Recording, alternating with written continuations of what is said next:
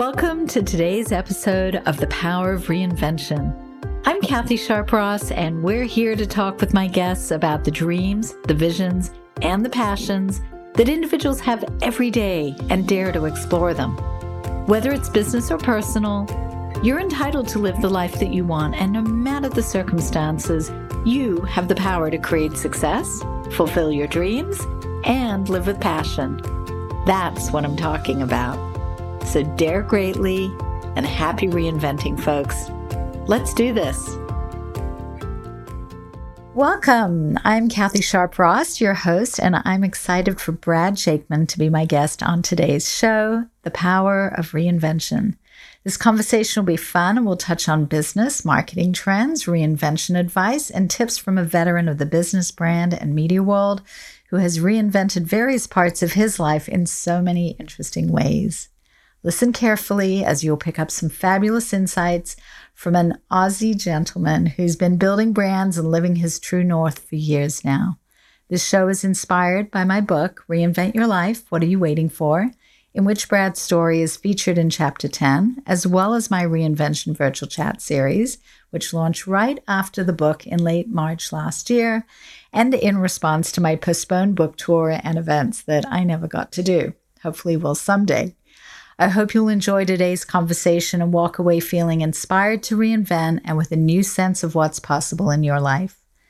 Welcome, Brad. Hey, Kathy, it's great to be with you again. So good to reconnect. I know. Podcasting together. I love it. Well, I think technically it's the third because we even got to do an in studio podcast with Mitch oh, Slater oh, right. from UBS back in the October before everything, you know, sort of changed That's in the right. world. So we've we've had a few good encounters and conversations, and I really appreciate your time and being here today to share some of what you've been doing um, with your life lately. And before we do, if you don't mind, I'd love to just introduce you further for those who are not familiar with Brad and what he's been up to in his world. I'm just going to give a little background on your bio. Uh, Brad is a senior advisor of the Boston Consulting Group and co founder and managing partner of Rethink Food, which I cannot wait to talk a bit about today.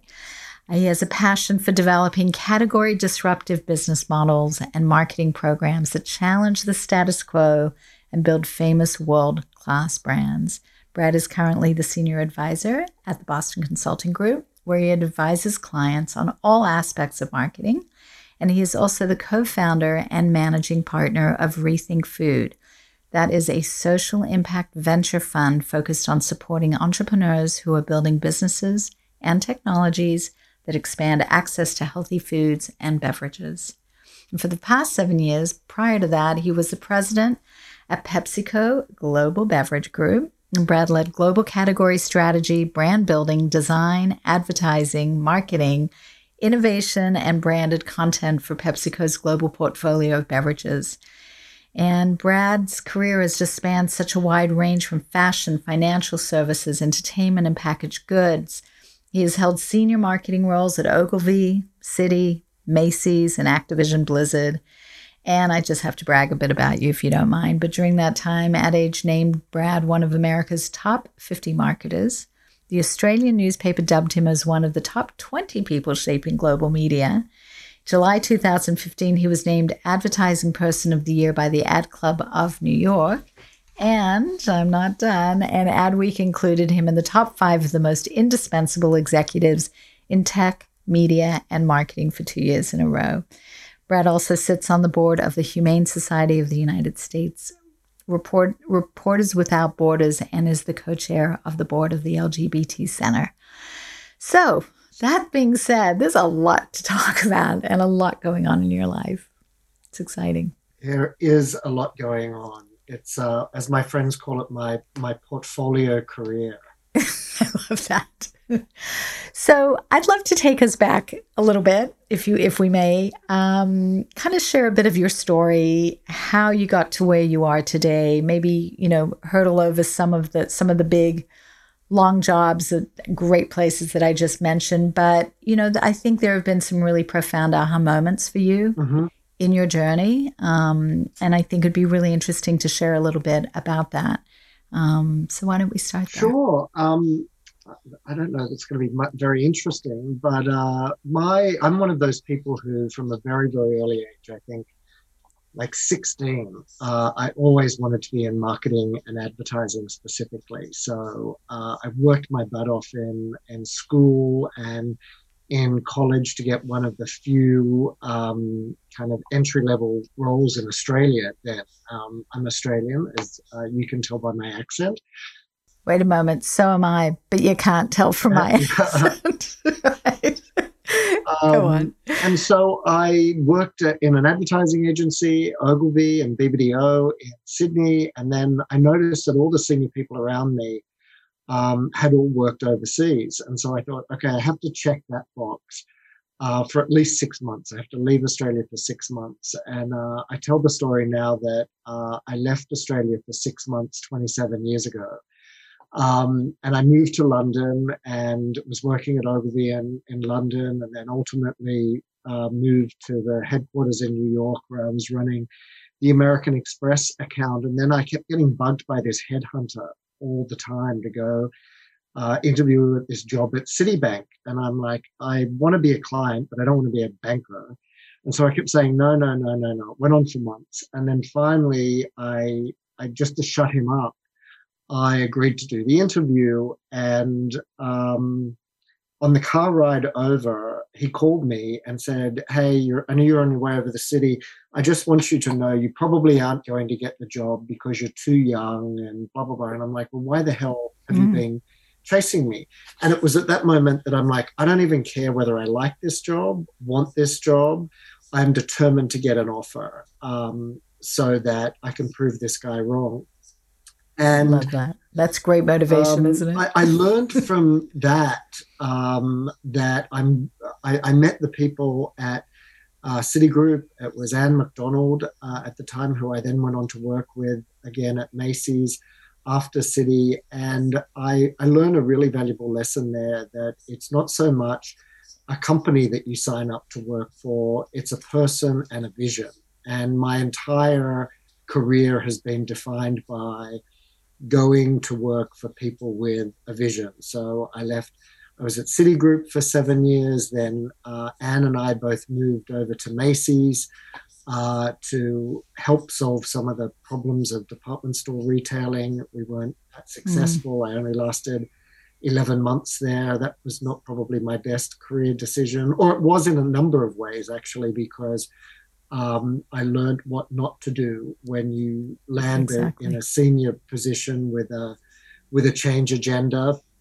Um, but that can be equally as valuable to have those moments where you actually and, really do learn what, yeah, what you I mean, don't want to be doing. Or... I learned from that that uh, many of us get now um, headhunted to join companies that have a change agenda and it's not the what that's the hardest part because mostly the companies know what needs to change. It's not the how that's the hardest part because typically the interview process is rigorous enough to uh, identify the people who kind of know how to probably get to where you want to do. It's the when. And mm. if you move too quickly, you kind of cause this cognitive dissonance in the organization where people are wondering, why you're wanting to change and what the reason for it is and so on and form armies against you. Um, and if you move too slowly then you have ceos and boards of directors kind of looking at you saying well, you're not an insignificant hire. What have you accomplished in the last month? And so it's a zero sum game every day. You've really got to calibrate kind of how the organization can tolerate uh, what degree of change and, and just modulate your pace uh, accordingly. Um, so then I, I went from there to work uh, for Bobby Kotick at Activision because he had an amazing vision to elevate video gaming out out of the 11 year old boy's bedroom. Um, and what an amazing time. I mean, the years that you were there, incredible. that was like really game changing, so we to launched, speak. I mean, that um, was something. We launched several iterations of Call of Duty, which turned out to be the biggest uh, entertainment launch of all time, uh, bigger than any feature film movie. Um, and so that was a, an amazing time. And then one day I was walking across the parking lot to get a coffee, and my phone rang. Um, and I picked it up, and this very nice person said, "Please hold for Indra Nooyi." And Indra got on the phone and said, "Hi, Brad. You don't know me, but I'm Indra Nooyi." And I'm like, "Well, Indra, said another way, of course I know you, but we have not yet met." Um, and for those who don't know who Indra Nooyi is, and Indra is the chairman and CEO of, uh, or was the chairman and CEO at the time of PepsiCo. Right. And so Indra said, I've heard a lot about you as well. I hear that you uh, come back to New York. I was living in LA at the time, come back to New York every weekend. Maybe we can have a coffee one week. And I'm like, sure. Um, so I called her assistant thinking the next available time would be six months from now. And she said, Well, when are you next here? And I said, I'm flying tomorrow. And she said, Okay, how does five o'clock sound? Um, and so I was sitting in Indra's office the next day, and Indra just talked to me about this um, amazing vision she had to mm. transform PepsiCo from what is essentially what was essentially a kind of a sugar, water, and salt company into a company with a more balanced portfolio, a more nutritious portfolio, and a portfolio kind of better geared for not only growth but where consumer demand was headed. Um, and I fell in love with that vision. And even though I, uh, I, I loved working at Activision and loved working with Bobby Kotick, he's still a very close friend today. Um, I decided to take the leap and join PepsiCo, and also spent seven years at PepsiCo, um, mainly evolving the portfolio, as I said, to a to a healthier option. And then um, shortly before Indra retired three years ago, I uh, I decided that I wanted to. I'd spent my entire career in corporate America, and uh, I wanted to try something a little different. And here's where I am now. So let me ask you a question about that moment because I think that's where you and I really started to intersect as you were get, getting ready to leave. And I'm curious to know in the moment, like, what was it that indicated, like, what was that gnawing feeling that you had that made you feel that you were restless, that it maybe was time to leave corporate America? Because I think a lot of people listening to this can relate to that or have had that feeling, but they kind of shove it under the rug.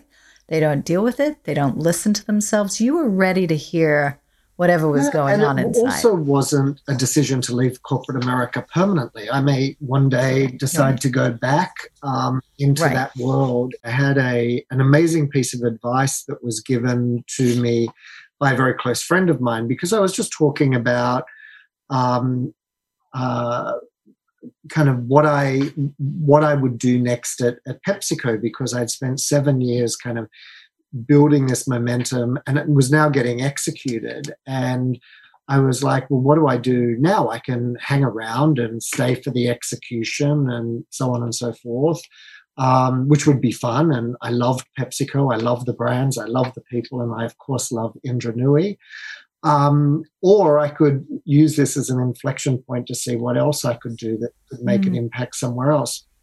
And this friend of mine gave me a great piece of advice. She said, okay, in order to determine what you want to do next, uh, do a time and motion study on yourself. She said, carry around a notebook for a month and create three columns and document in the first column all the things that you do in any one day that you really get motivated and excited about. The things that you get in the car and drive home at night and think, wow, I, am really kind of um, excited about having done that and I feel like I accomplished something and so on. That's the first column. The second column is the exact opposite. Write down those things that kind of sucked energy from you, things that you don't necessarily want to do, but you have to do that are part of your job and so on.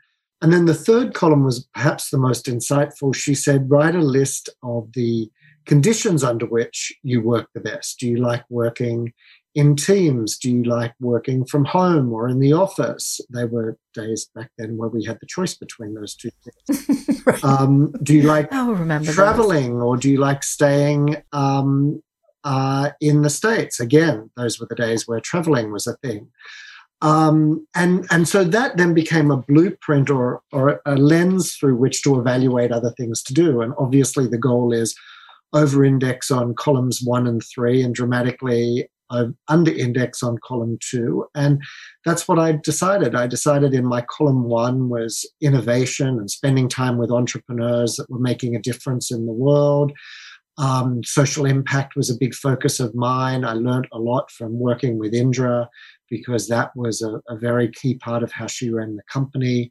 Um, and I developed a passion for impact. And um, in my third column were things like I like the flexibility of having more time to be at home and working from my beach house where I'm talking to you from now in, in Bridgehampton, or about going into the office when I needed to, and, and so on. So that's kind of led me to uh, to where I am right now. You know, it's amazing. I talk to so many people around this topic of reinvention and second chapters and aha moments, and I feel like so many people don't stop and listen to that advice, that column, even in the book, I say to people, put the book down and do the exercises that are in the book. Don't just read it cover to cover and say, oh, yeah, that's great. I should do that.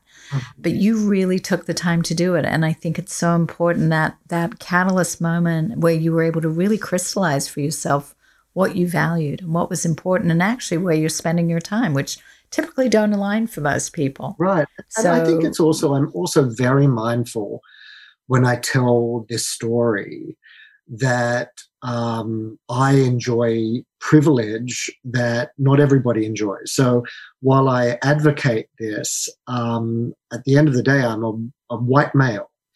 And uh, the, there's privilege that comes with that that I'm very conscious of. Um, and if you don't have the various levels of privilege that that I found myself with, um, you can't necessarily have the flexibility of, of, making the decisions that I do. So I'm, I, I want to really caveat what I what I said that not everybody is in as fortunate position as I found myself in through nothing I ever did. Um, but that's also really important. Um, not everybody has the ability to reinvent themselves. Some people are uh, locked in uh, roles in, yeah. that they may not be able to, for a number of reasons, be able to move away from. But I think the principles are. Uh, well, I, I think you're so right. And I love that you actually just brought that up because it actually opens the door to another part of that conversation. And the fact is that in that moment, you felt entitled to do what you wanted to do for you. Mm-hmm. And I think that's something that everybody, no matter who you are, what your background is, what your socioeconomic situation is, everybody's entitled to live the life that they want. Whether or not they can afford to pick up and leave a job, that may not be up for discussion. But we do have the right to nurture our souls in ways that could be meaningful. And reinventions, they do mm. come in all shapes and sizes. So you may have to keep that job that you're doing, but what else are you doing in your relationships, in your spiritual life, with hobbies, with passions? You can go home and paint on an easel in the comfort of your own home.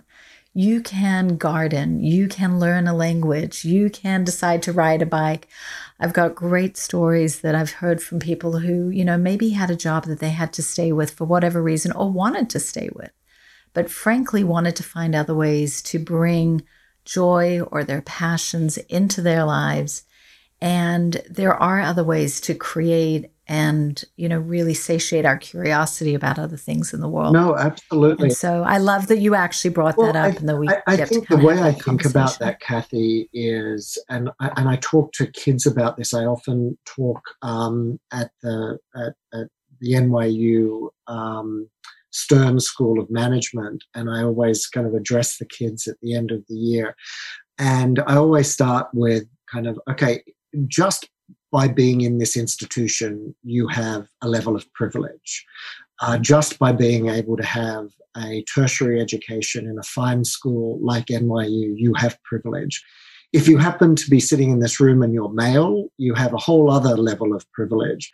If you happen to be sitting in this room and you're straight, you have a whole other level of privilege. If you're in this room and you are, are white, you have a whole other level of privilege. And if you're in this room and you're able bodied, then you enjoy uh, even more privilege. You can't do anything to change that privilege that you have, and nor should you feel ashamed of it. There's nothing you can do mm. to change it. But what you can do is think about how you leverage that to the benefit of people who don't enjoy that privilege. And it's it's great when we talk about exploring your passions and your um, and spirituality. But if you're a single mom working three jobs to put food on the table, sleeping is um, is a luxury, and so we need to think about how we build a society in this the wealthiest country on earth um, with more wealth than any other country on earth. How do we build that society that gives people that optionality across the um, socioeconomic, racial um, spectrum? And I think that is really um, important.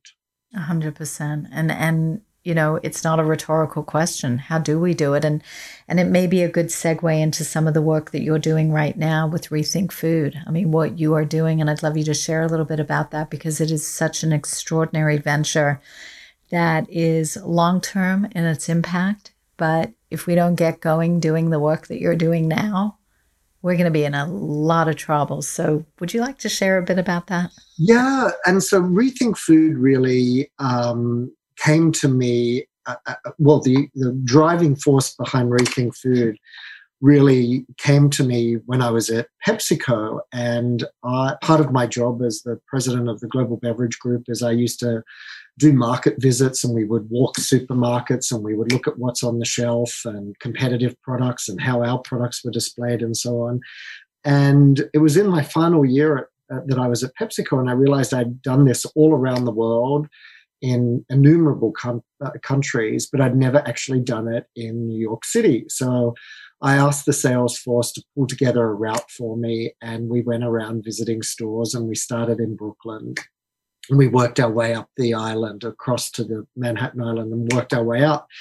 And I recall being in um, in a Whole Foods on the Upper East Side in Manhattan, and there were just shelves and shelves of shelves of all of these remarkable, sustainably packaged, healthy food choices hundreds of brands. And in the category of food and beverage, um, we are seeing an explosion of innovation, uh, particularly around healthier foods. And so you saw that presented on the shelf at Whole Foods. And then I went 15 blocks north to Harlem, and there wasn't anything that resembled A, a supermarket. Um, people did their grocery shopping at convenience stores largely and two, anything that resembled a fresh fruit or vegetable, let alone any of these amazing um, amazing products that I talked about. And you could conclude from that, well, then, wow, why have we got all these entrepreneurs who have suddenly decided that they want to be in the business of making rich white people healthier?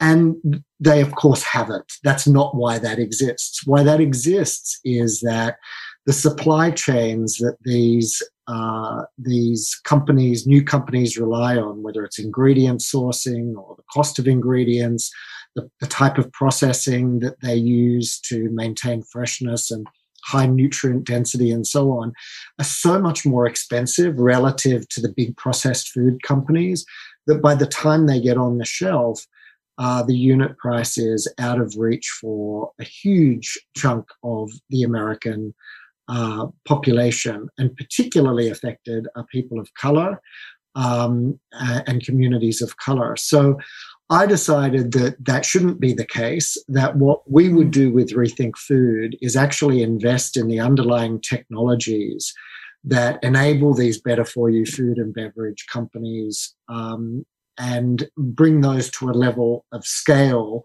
that brought their costs down, therefore the unit economics of the, the the, the goods down so that they will so that access would open up and that they would be able to be sold in the communities um, uh, where where they weren't currently accessible.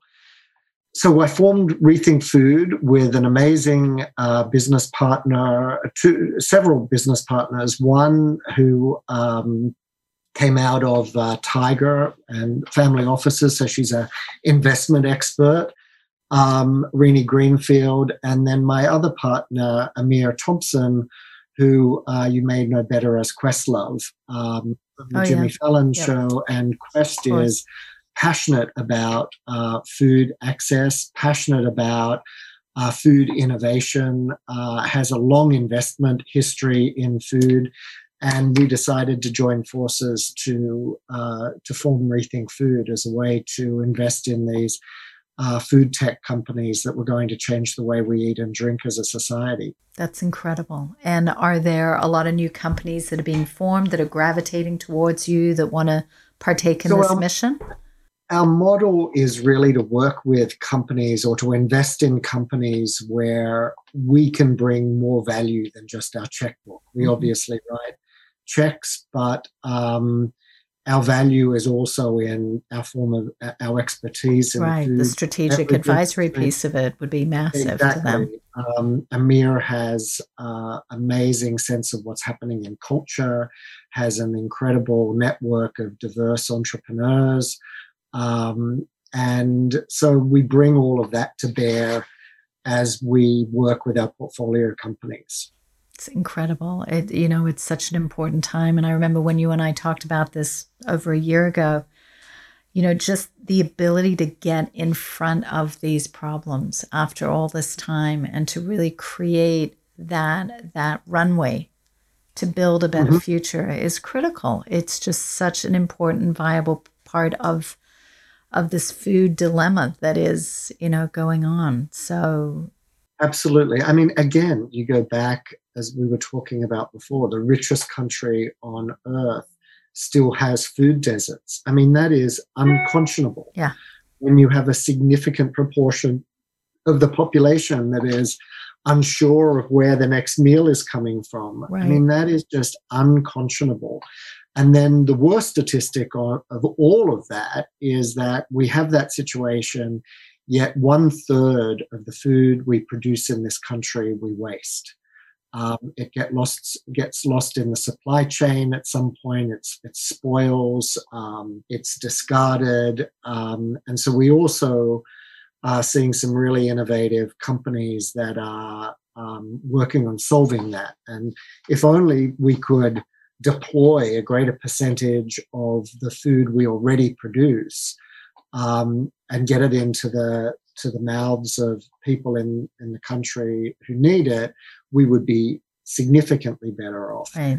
Um, but there's a whole host of reasons why that's a complex uh, challenge. But there's also a a whole array of very talented, diverse entrepreneurs who have put their mind and uh, and life to uh, solving for that. So the last year has has there been different learnings like when you were just talking about all the food that gets wasted and I know that many of us are aware of the impact you know you look at restaurants and how much food in a restaurant every night goes to waste but in the last year restaurants are running in a very different way because of what's happened in all the close downs and it's tragic because we've lost probably 30% of our restaurants in this country forever. Mm-hmm. Yet their behavior and what they've had to do during COVID would have changed. Is that sort of, you know, going to impact just this this whole food chain supply waste conversation? Has there been learnings that have come out of the last year? Well, and kids, um, kids that haven't been able to eat because they haven't been in school. How many right. children are actually on food programs that their only square meal that they get every single day has been through their school lunch? And what happens yeah. when those kids aren't at school? That's a 100%. major issue. It is a significant issue. Um, on the restaurant front, I think um, one of the things, not just in our world, but across the board, that we have seen during COVID times across many, many industries is uh, a reinforcement of that, that old saying um, uh, necessity is the mother of all invention. And I think that we have seen some incredible innovation happen um, in the food business because um, there we haven't been able to uh, go to restaurants. Um, we haven't been able to congregate in groups. We haven't been able to. Um, in the very early days of COVID, um, there were lots of food processing um, uh, uh, facilities that had to be closed because mm. of COVID outbreaks oh, right, and right. That's right. And we've seen a lot of innovation out of that. I mean, we're about to announce uh, it's a little earlier in the week to announce it now, but we're about to announce an investment in a company that actually delivers meals. Mm. Um, but leverages uh, underutilized kitchens in local restaurants to prepare them. So they centrally deliver, essentially develop menus and recipes, and then instead of having to ship the meal from California to New York, if that's where you're based, um, they actually have an arrangement with the local restaurant that actually produces the recipe, packages it in their packaging. Brilliant! I love the the efficiency of that. Totally. It's so, so that's solving for yeah. A multitude of things. It's it's to, and by the way, the vast majority of restaurants in this country are uh, owned by uh, diverse uh, people, immigrants, a lot of mm-hmm. them, uh, women, a lot of them. Um, although it's always weird when we put women in the category of being diverse when they represent 50% of the population. Yeah. Nonetheless, um, we so we are seeing that it has an incredible social impact on again creating a livelihood for yeah. people who are that. suffering uh, two, it reduces all the greenhouse gas emissions associated with transporting things mm. over long distances. Amazing. Um, three, it's kind of freshness of ingredients because they're not kind of warehouse; they're typically bought fresh every day. Um, so it's a it's a win win win as a as a proposition. Wow. Is there anything that the general public could be doing more of? I mean, this is just such a an important issue. Is there are there ways well, I, that people can step up, do more, be more conscientious, behave differently? You know, are there things that we could be doing to to affect this this issue? Um, look, I think um, being conscious of it is, one thing, um, and there's obviously a philanthropic element to that, particularly donating to your local food banks, um, volunteering at soup kitchens, all of those things yep. that we've been doing are now more important yep. than ever. Um, I think uh, also um, at the moment, though, it is a it is the conundrum of price, convenience, and uh, taste are the three things that we ask people to trade off. You can have two of those things, but very rarely three. And so I think um, it's hard for us to make a difference in this system um, without people from the venture capital world and uh, private enterprise coming in to invest in the space. And we're seeing more and more and more of that. As I said earlier, the investment in food tech over the course of the last five years um, has been just Profound. exponentially yeah. um, growing. So I think that's all happening. Um, but I think we just have to also be really conscious of how we eat. I mean, we're not necessarily, this is not necessarily solving for the food insecurity issue in the country, but um, there are a lot of social issues in our country connected to food. Um, and we need to really think those through. It starts with education. Um, where do you ever learn about food that is good for you versus less good for you or bad for you? Like, exactly. where do you learn that? Right. It's not taught in schools anymore. Right. Um, and so, how do you read nutrition labels? How do you make the right choices? What does a calorie mean? A great percentage of people in this country don't understand the concept of a calorie. And I mean, a great example of that is when in certain jurisdictions in this country um, imposed on fast food chains uh, or restaurants with more than one or five locations i think was the criteria right. that they had to put calories next to the menu items oh, right. It had the absolute reverse effect because people didn't come in and say i'm going to choose a lower calorie option they came in and did a, a calculation between calories for the buck. And they go, well, why would I choose a salad for $6 and only get 200 calories where I could choose a burger for $4 and get 800 oh calories? Okay, and so, so it literally had the, the reverse effect in many uh, cases. So again, that comes back to education. It comes back to um, to making better choices. Yeah. Um, and and and that's a systemic change that needs to happen in the country. Well, let's let's hope that the work that you're doing with with all of these incredible people starts to have that effect that we need. Um, it's an important conversation that we've got to keep having. I work with uh, one of our clients. My agency is Fuel Your Life, which is the largest privately held dietetics and nutrition company in Australia.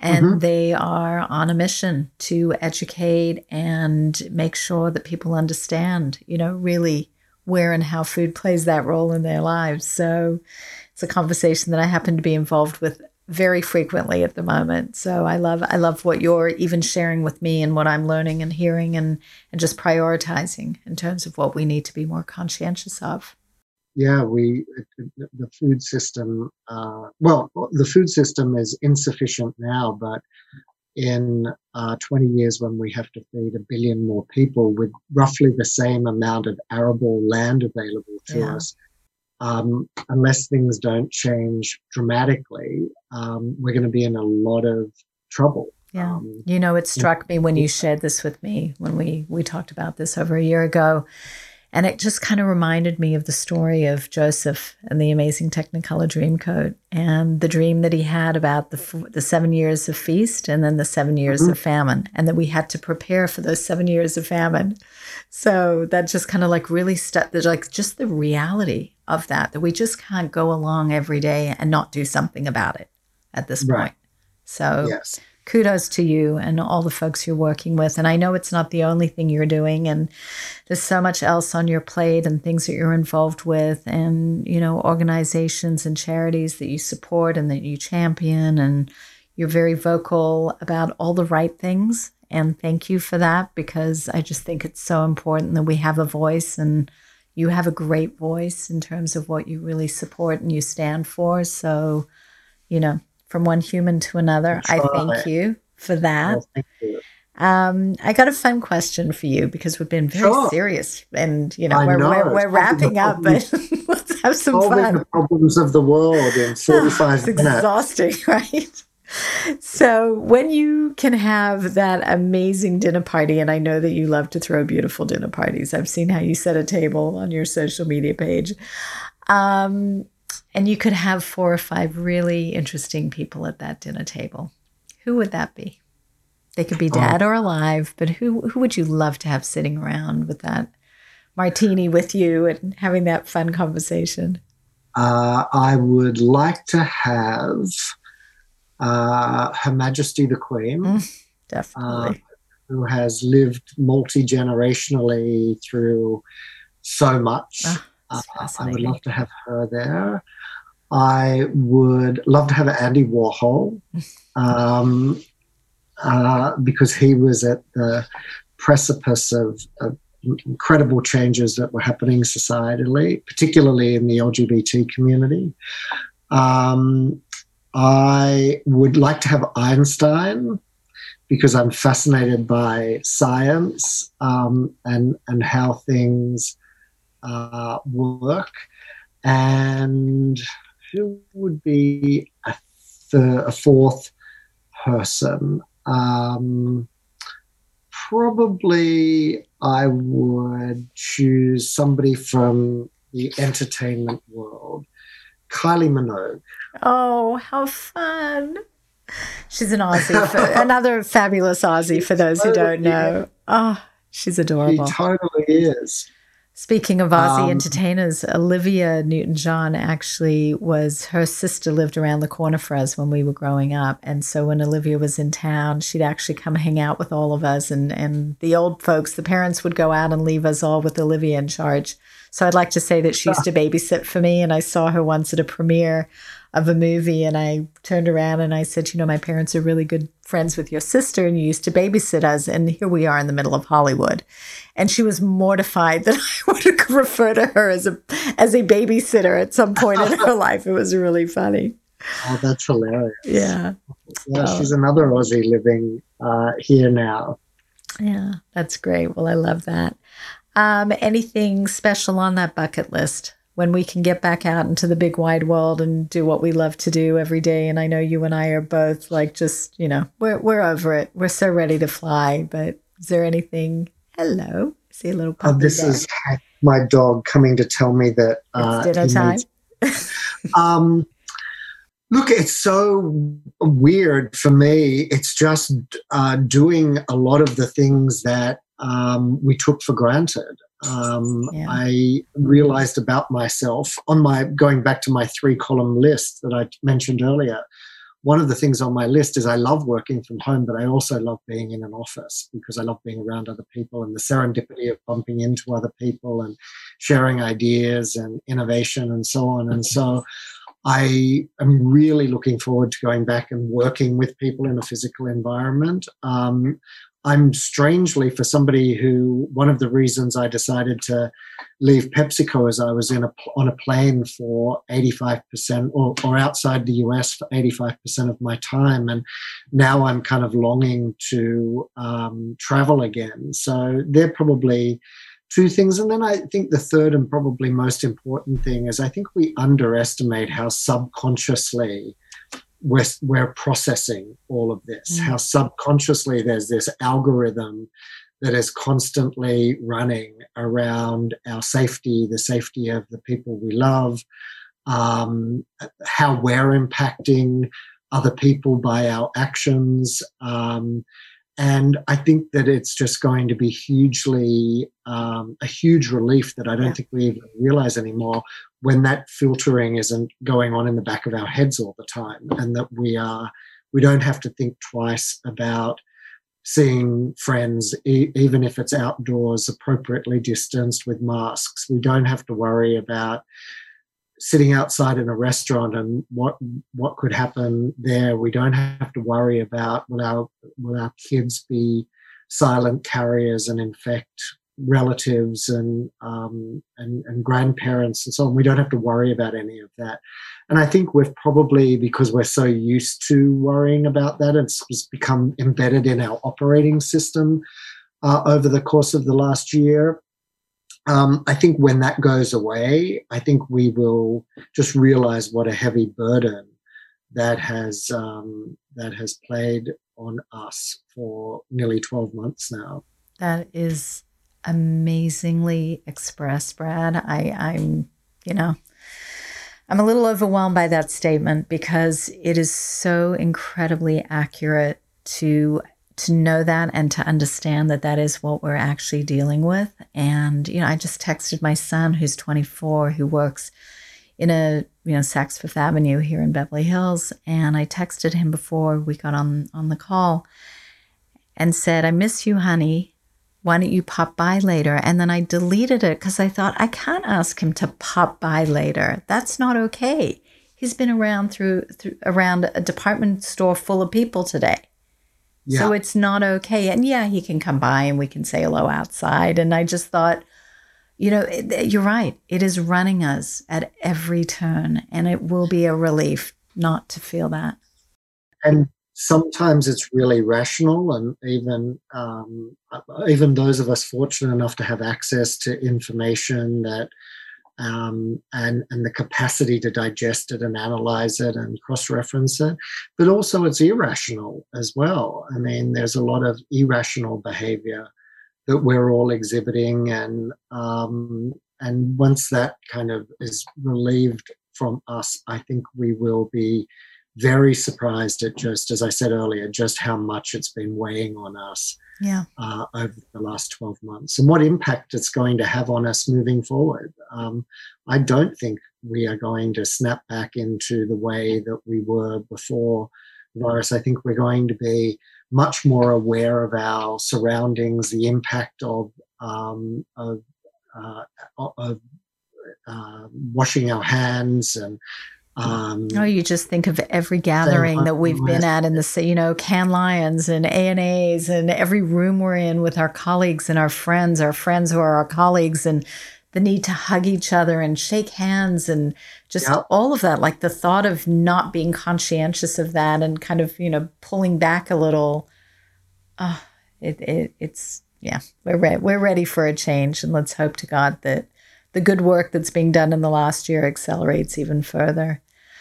Brad, Absolutely. I want to thank you so much for this incredible conversation. Is there anywhere if people want to read up a little bit more about Rethink Food and what you're doing that they can reach of out course, and contact? You can go to um, rethinkfood.vc online. You can reach out to me at brad at rethink.vc. Um, and you can follow us at, at Rethink Food VC. Fantastic. Um, so, uh, yeah. Well, thank you for your wisdom and your insights and your inspiration in all that you're doing. I'm I'm just really moved by this conversation that we had today. So I'm grateful for you being here. Terrific to see you again. Again, thank you. And for those who want any more information about my book, Reinvent Your Life, What Are You Waiting For? Or the virtual chats or the podcasts or anything else that we're up to, you can go to the reinventionexchange.com. Everything is there. If you'd like a little more information about our global marketing agency, you can look at sharpalliance.com. And I'm looking forward to seeing you all in the next week. And Stay tuned for more fabulous conversations every week. And Brad, thank you again for being a part of today. Thank you, Kathy. Take good care. We'll see you soon.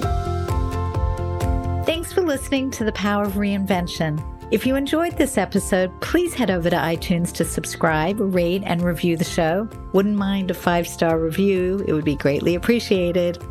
Also, be sure to visit the reinventionexchange.com to share your reinvention stories, suggest a guest, join the newsletter mailing list, get access to my book, which is called Reinvent Your Life What Are You Waiting For?